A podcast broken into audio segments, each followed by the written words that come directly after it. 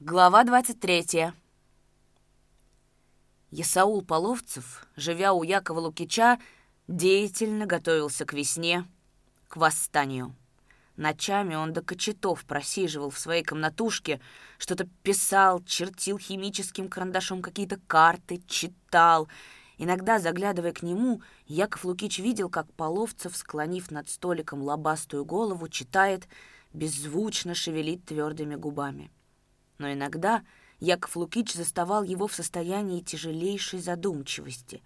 В такие минуты Половцев обычно сидел, облокотясь, сунув пальцы в редеющие, отросшие космы белесых волос, сцепленные крутые челюсти его двигались, словно прожевывали что-то неподатливо твердое, глаза были полузакрыты. Только после нескольких окликов он поднимал голову, в крохотных, страшных, неподвижностью зрачках его возгоралось озлобление. «Ну чего тебе?» — спрашивал он лающим басом.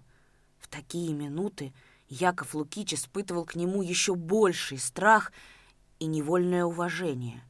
В обязанности Якова Лукича вошло ежедневно сообщать Половцеву о том, что делается в хуторе, в колхозе. Сообщал он добросовестно, но каждый день приносил Половцеву новые огорчения, вырубая на щеках его еще глубже поперечные морщины. После того, как были выселены из Гремячего Лога кулаки, Половцев всю ночь не спал. Его тяжелый, но мягкий шаг звучал до зорьки, и Яков Лукич на цыпочках, подходя к двери комнатушки, слышал, как он, скрипя зубами, бормотал. «Рвут из-под ног землю, упор лишают рубить, рубить, рубить беспощадно». Умолкнет, снова пойдет, мягко ставя ступни обутых в валенки ног. Слышно, как он скребет пальцами тело, чешет по привычке грудь и снова глухо «рубить, рубить» и мягче с глухим клёкотом в гортани.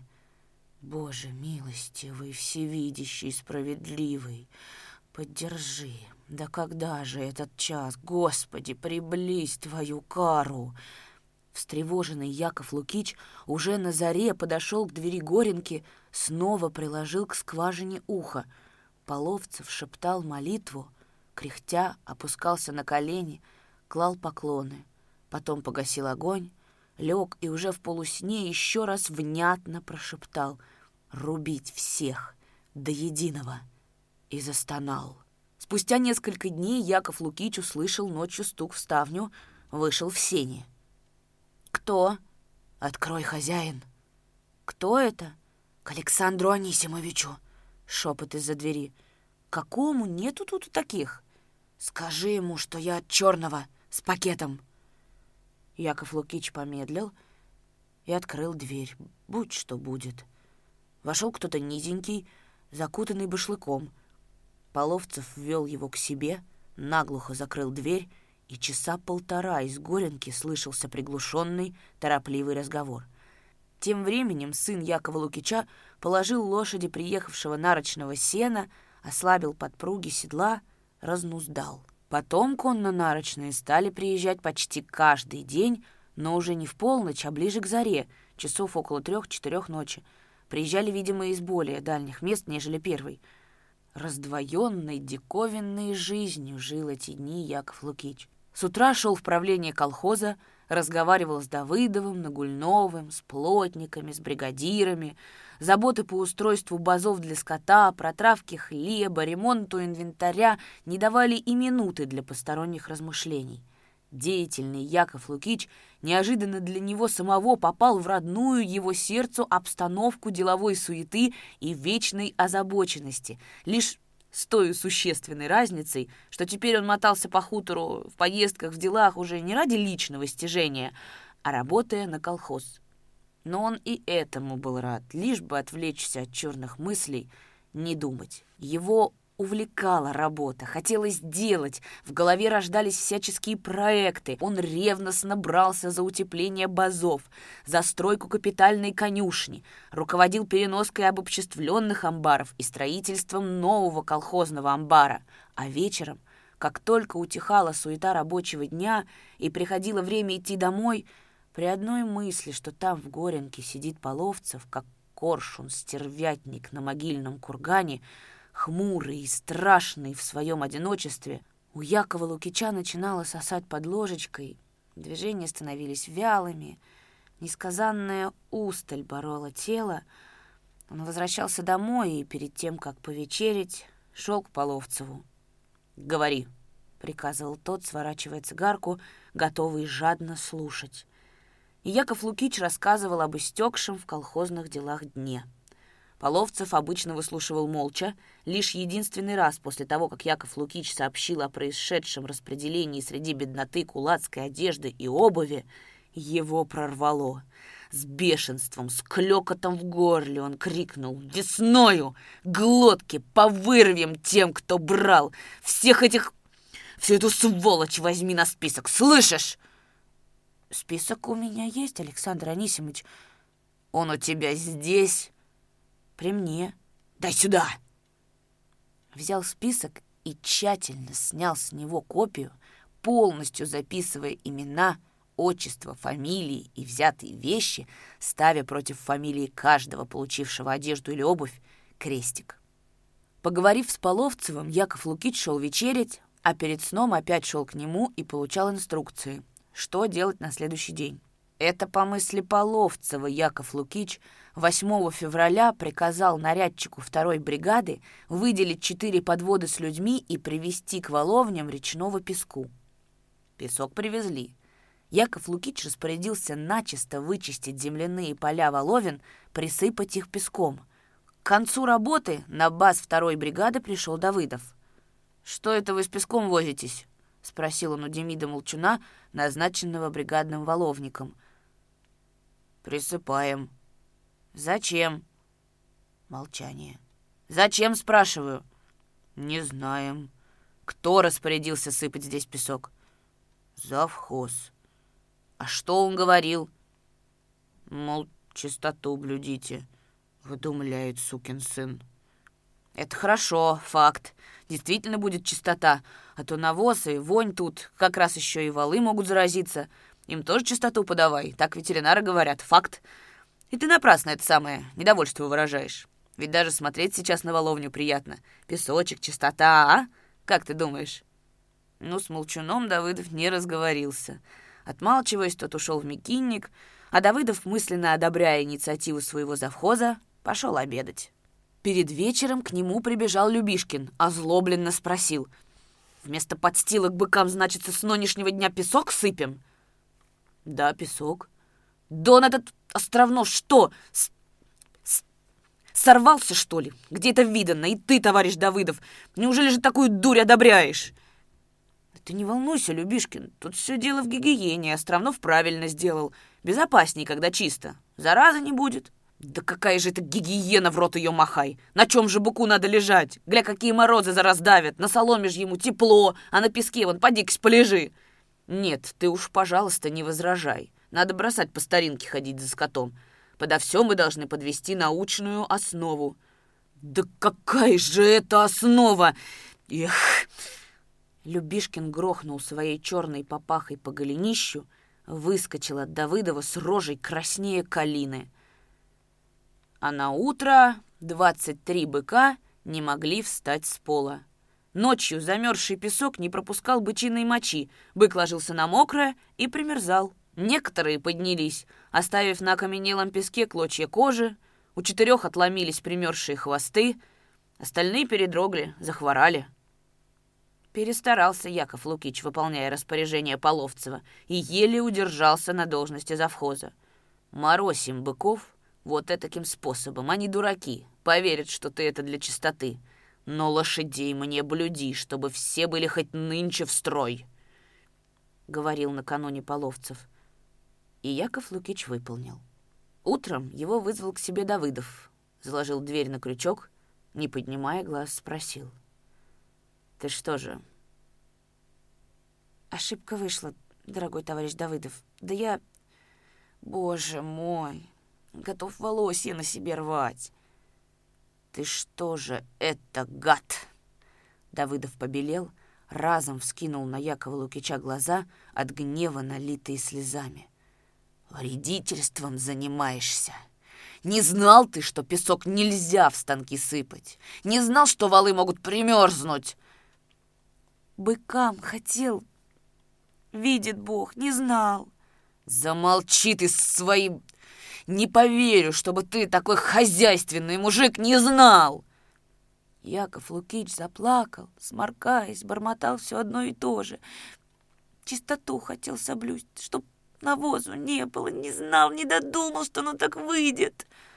Ступай, сдай дела Ушакову, будем тебя судить. Товарищ Давыдов. Выйди, говорят тебе.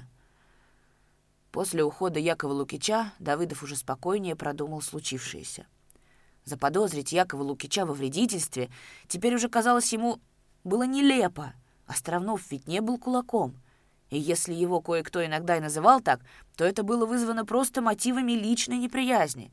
Однажды, вскоре после того, как Островнов был выдвинут завхозом, Любишкин как-то вскользь бросил фразу «Островнов сам бывший кулак». Давыдов тогда же проверил и установил, что Яков Лукич много лет тому назад действительно жил зажиточно, но потом неурожай разорил его и сделал середняком. Подумал Давыдов и пришел к выводу, что Яков Лукич невиновен в несчастном случае с быками, что присыпать воловню песком он заставил, движимый желанием установить чистоту и отчасти, может быть, своим постоянным стремлением к новшествам. Если бы он был вредителем, то не работал бы так ударно, и потом ведь пара его быков тоже пострадала от этого, думал Давыдов. Нет, Островнов преданный нам колхозник, и случай с песком просто печальная ошибка. Факт. Он вспомнил, как Яков Лукич заботливо и смекалисто устраивал теплые базы, как берег сено, как однажды, когда заболели 3 колхозные лошади, он с вечера до утра пробыл на конюшне и собственноручно ставил лошадям клизмы, вливал им внутрь конопляное масло, чтобы прошли колики, а потом первый предложил выбросить из колхоза виновника болезни лошадей, конюха 1-й бригады Куженкова, который, как оказалось, в течение недели кормил лошадей одной житной соломой. По наблюдению Давыдова, о лошадях Яков Лукич заботился, пожалуй, больше, чем кто-либо. Припомнив все это, Давыдов почувствовал себя пристыженным, виноватым перед завхозом за свою вспышку неоправданного гнева. Ему было неловко, что он так грубо накричал на хорошего колхозника, уважаемого согражданами члена правления колхоза, и даже заподозрил его, виноватого в одной неосмотрительности, во вредительстве. Какая чушь! Давыдов взъерошил волосы, смущенно крякнул, вышел из комнаты. Яков Лукич говорил со счетоводом, держа в руке связку ключей, губы его обиженно дрожали. «Ты вот что, Островнов, ты дела не сдавай и продолжай работать, факт.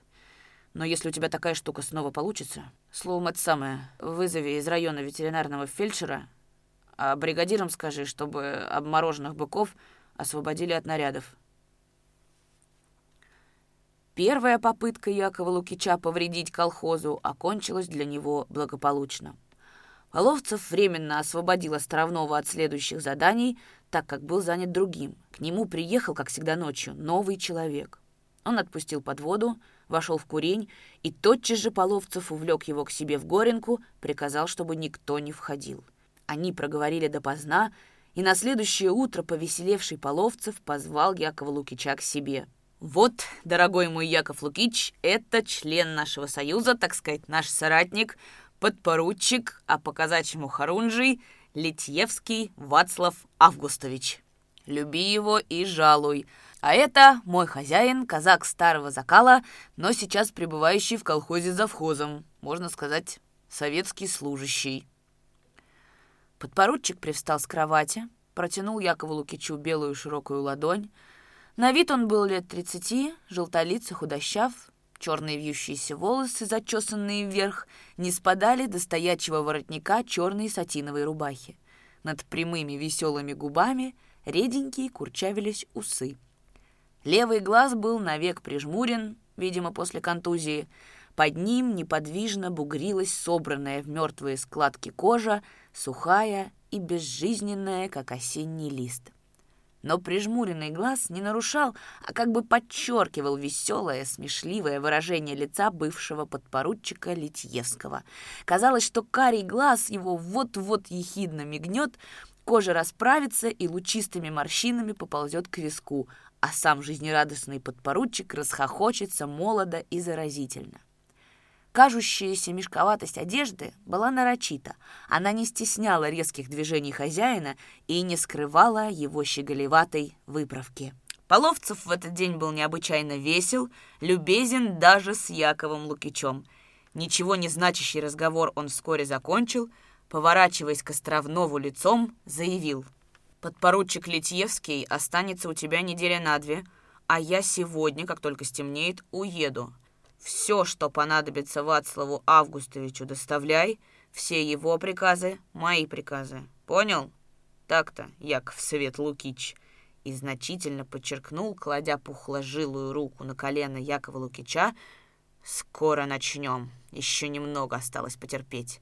Так и скажи нашим казакам, пусть приободрятся духом. Ну а теперь ступай, нам еще надо поговорить». Случилось что-то необычайное, что понуждало Половцева выехать из Гремячего Лога на 2 недели. Яков Лукич горел нетерпением узнать. С этой целью он пробрался в зал, откуда Половцев когда-то подслушивал его разговор с Давыдовым, приник ухом к тонкой переборке. Из-за стены, из горенки, чуть слышный уловил он разговор. Лятьевский: «Безусловно, вам необходимо связаться с Быкадоровым. Его превосходительство, разумеется, сообщит вам при свидании, что планы... Удобная ситуация. Это же замечательно. В Сальском округе. Бронепоезд. В случае поражения...» Половцев: «Тссс». Лятьевский: «Нас, надеюсь, никто не слышит?» Половцев: «Но все же. Конспирация во всем». Лятьевский: еще тише, так что Яков Лукич невольно утратил связность в его речи. «Поражение? Конечно. Афганистан. При их помощи пробраться...» Половцев: «Но средства ГПУ. И дальше сплошное бу-бу-бу-бу-бу-бу-бу». Лятьевский: «Вариант таков. Перейти границу. Минске. Минуя... Я вас уверяю, что пограничная охрана диригенштаба, безусловно, примут. Полковник, фамилия мне неизвестна. Условная явка. Так ведь это же могущественная помощь, такое покровительство. Дело же не в субсидии». Половцев: «А мнение особого?» Лятьевский: «Уверен, что генерал повторит. Много. Мне велено на словах, что крайне напряженно, используя... не упустить момента». Голоса перешли на шепот, и Яков Лукич, так ничего и не понявший из отрывочного разговора, вздохнул, пошел в правление колхоза. И снова, когда подошел к бывшему Титкову дому и по привычке скользнул глазами по прибитой над воротами белой доске с надписью «Правление Гремячинского колхоза», почувствовал обычную раздвоенность, а потом вспомнил подпоручика Лятьевского и уверенные слова Половцева «Скоро начнем», и со злорадством, со злостью на себя подумал: «Скорее бы, а то я промеж ними и колхозом раздерусь, как бык на сколизе». Ночью Половцев оседлал коня, уложил в переметные суммы все свои бумаги, взял харчей и попрощался. Яков Лукич слышал, как мимо окон весело с переплясом, с сухим чокотом копыт прошел, протанцевал под седлом застоявшийся половцевский конь. Новый жилец оказался человеком непоседливым и по-военному бесцеремонным. Целыми днями он веселый, улыбающийся, шатался по куреню, шутил с бабами, не давал покою старой бабке, до смерти не любившей табачного дыма. Ходил, не боясь, что к Якову Лукичу заглянет кто-либо из посторонних, так что Яков Лукич даже заметил ему: «Вы бы поосторожней, не ровен час, кто заявится и увидит вас, ваше благородие». «А у меня что, на лбу написано, что я ваше благородие?» «Нет, да ведь могут спросить, кто вы, от кель». «У меня, хозяин, липы полны карманы. А уж если туго будет, не поверят, то предъявлю вот этот мандат. С ним всюду можно пройти». и достал из-за пазухи черный матово-поблескивающий маузер. Все так же весело улыбаясь, вызывающе глядя недвижным глазом, укрытым за бугристой складкой кожи. Веселость лихого подпоручика пришлась не по душе Якову Лукичу, особенно после того, как, возвращаясь однажды вечером из правления, он услыхал в сенях приглушенные голоса, сдавленный смех, возню и, чиркнув спичкой, увидел в углу за ящиком с отрубями одиноко блеснувший глаз Лятьевского, а рядом красную, как кумач, сноху, смущенно одергивавшую юбку и поправлявшую сбитый на затылок платок.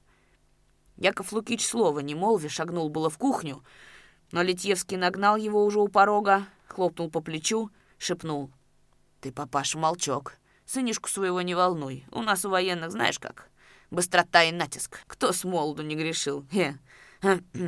На-ка вот, папироску, закури. Ты сам со снохой не того? Ах ты шельмец этакой!» Яков Лукич так растерялся, что взял папироску и только тогда вошел в кухню, когда закурил от спички Лятьевского. А тот, угостив хозяина огоньком, нравоучительно и подавляя зевоту, сказал: «Когда тебе оказывают услугу, например, спичку зажигают, надо благодарить.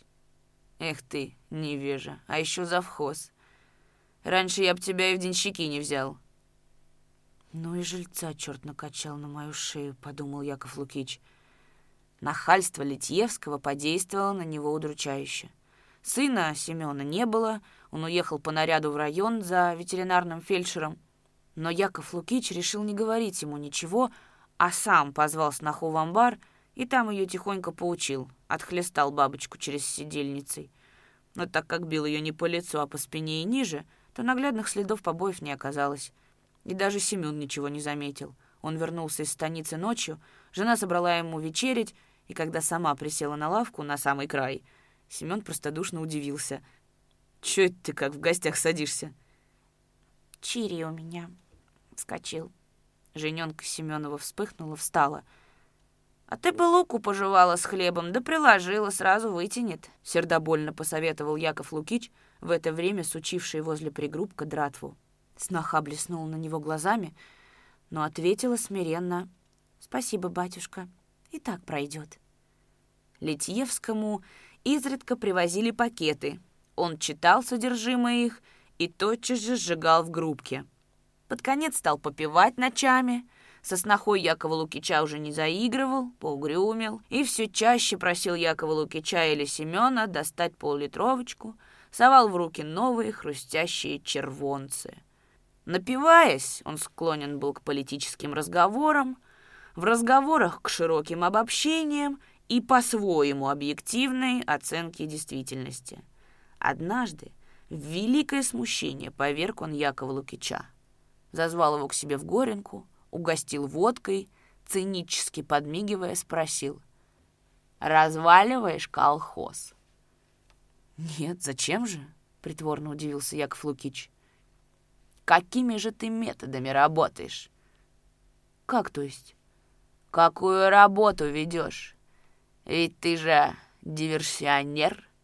Ну что ты там делаешь? Лошадей стряхнином травишь? Орудие производства портишь или что-либо еще?» «Лошадей мне не приказано трогать, даже совсем наоборот», — признался Яков Лукич. Последнее время он почти не пил, потому-то стакан водки подействовал на него оглушающе, поманил на откровенность. Ему захотелось пожаловаться на то, как болеет он душой, одновременно строя и разрушая обобществленное хуторское хозяйство. Но Лятьевский не дал ему говорить. Выпив водку и больше не наливая, Якову Лукичу спросил: «А зачем ты, дура этакая стаиросовая, связался с нами?» «Ну, спрашивается, зачем, за каким чертом? Половцеву и мне некуда деваться. Мы идем на смерть. Да, на смерть. Или мы победим, хотя, знаешь ли, Хамлет, шансов на победу прискорбно мало, 0,01%, не больше. Но уж мы таковы, нам терять нечего, кроме цепей, как говорят коммунисты. А вот ты, по-моему, просто жертва вечерняя. Жить бы тебе дожить, дураку. Положим, я не верю, чтобы такие, как ты, хамлеты, могли построить социализм. Но все же, вы хоть воду бы взмутили в мировом болоте, а то будет восстание. Шлепнут тебя, седого дьявола, или просто заберут в плен и как несознательного пошлют в Архангельскую губернию. Будешь там сосна рубить до второго пришествия коммунизма. Эх ты, сапог! Мне понятно, почему надо восставать. Ведь я дворянин. У моего отца было пахотной земли около 5000 десятин, до леса почти 800. Мне и другим, таким как я, кровно обидно было ехать из своей страны и где-то на чужбине, в поте лица, что называется, добывать хлеб насущный. А ты? Кто ты такой? Хлебороб и хлебоед, жук навозный. Мало вас, сукиных сынов, казачишек, пошлепали за гражданскую войну. «Так житья же нам нету», — возражал Яков Лукич.